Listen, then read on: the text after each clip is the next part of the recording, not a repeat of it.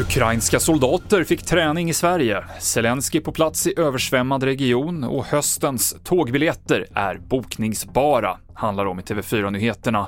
Men vi börjar i Frankrike. Minst sex barn uppges ha blivit knivhuggna i en park i staden Annecy i Alperna och för två av dem ska läget vara kritiskt, skriver en lokal tidning.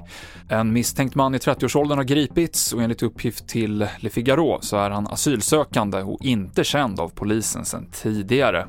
Hundratals ukrainska soldater har under våren varit i Sverige för att lära sig använda svenska stridsfordon 90, bekräftar Försvarsmakten för TT.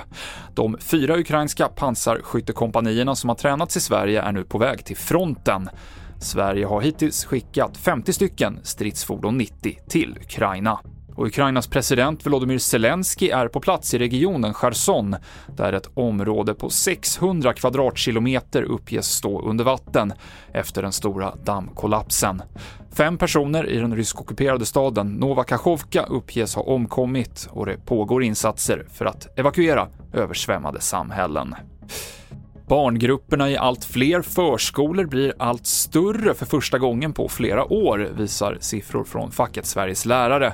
Facket menar att det krävs lagstiftning för att komma till rätta med detta, men utbildningsminister Mats Persson är inte säker på att det är rätt väg att gå. Det kan vara ett sätt, samtidigt ska man, finns ju en risk att det då blir ett golv, alltså att det blir likadant överallt, att de som idag har väldigt få barn då kommer ha fler barn på förskolan och då har man inte riktigt lyckats. Skulle det visa sig att den här utvecklingen fortsätter på ett okontrollerat sätt, då utesluter jag inte att staten behöver ännu tydligare peka med hela handen.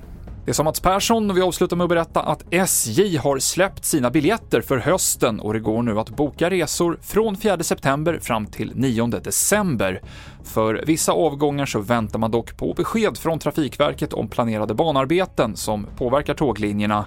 Delar av SJs biljettsläpp till senaste påsken och julen försenades på grund av att Trafikverket var sent med planering. Det avslutar TV4-nyheterna.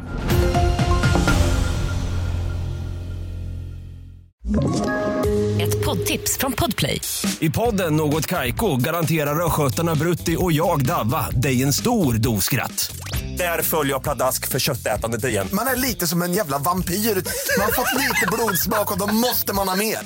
Udda spaningar, fängslande anekdoter och en och annan arg rant. Jag måste ha mitt kaffe på morgonen för annars är jag ingen trevlig människa. Då är du ingen trevlig människa, punkt. Något Kaiko, hör du på Podplay. Därför är gardinerna.